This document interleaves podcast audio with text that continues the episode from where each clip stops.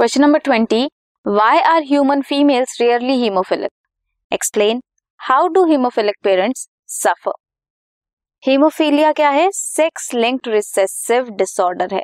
Sex linked means X chromosomes पे depend है। Recessive mean homozygous condition होनी चाहिए हीमोफिलिक होने के लिए। फीमेल्स की अगर बात करें तो फीमेल्स दो तरह का हो सकता है। एक्स एक में कैरियर हो फीमेल अगर सिर्फ़ एक में प्रेजेंट है, एक एक्स क्रोमोसोम्स में प्रेजेंट है, अगर दोनों एक्स क्रोमोसोम में प्रेजेंट है तो हीमोफिलिक होगी।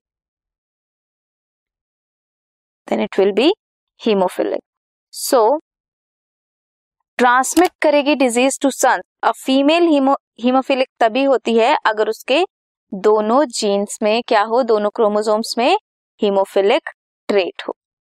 मान लो वुमेन है। एच एक्स गैमेट्स बनेंगे ये।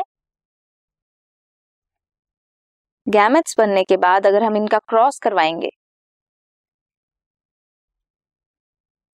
क्या मिलेगा हमें? X H X X H Y और इनका क्रॉस करवा के क्या मिलेगा? X X and X Y तो अगर हीमोफिलिक ट्रेट है मदर का तो वो किसे हीमोफिलिक करेगा?